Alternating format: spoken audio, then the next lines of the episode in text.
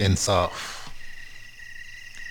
Spain का कासा एनकांटा सबसे डरावना घर माना जाता है। और इस प्रेतवादित घर, यानी हॉन्टेड हाउस के पीछे की कहानी, वास्तव में डरावनी है, जो किसी के भी रोंगटे खड़े कर देगी।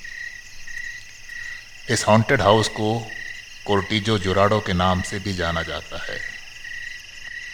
ये स्पेन के एंडेलूजिया के सबसे धनी परिवारों में से एक मलागा के परिवार द्वारा खरीदा और बनाया गया था। ऐसा कहा जाता है कि इस भयावह घर को एक भव्य कृषि उद्यम बनाने की योजना के लिए खरीदा गया था।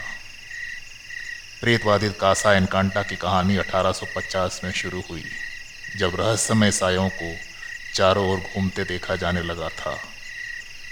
कमरे में रोशनी दिखाई देती थी और गायब हो जाती थी। साथ ही चीज़ें अपने आप जगह से हिलने गिरने लगी और अजीब से शोर सुनाई देने लगे। लोगों का कहना है कि घर के अंदर गंभीर अपराध और यातनाएँ हुई हैं, क्योंकि यह डरावना घर काफ़ी समय पहले बनाया गया था। वर्ष 1925 जुराडो परिवार ने संपत्ति को खरीद लिया और इसमें होने वाली डरावनी और असाधारण गतिविधियों के लिए ये इमारत स्पेन की सबसे डरावनी हवेली के रूप में जानी जाने लगी।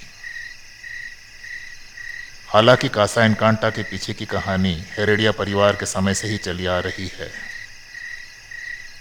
ऐसा माना जाता है कि ये परिवार दूसरे अमीर परिवारों के साथ मिलकर 18 से 21 साल की लड़कियों का अपहरण किया करते थे, जिसके बाद पीड़ितों के साथ दुष्कर्म और हत्या कर उन्हें हवेली में ही दफना दिया गया था।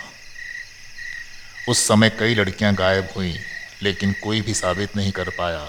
कि इस अपराध के पीछे रेडिया परिवार का हाथ था।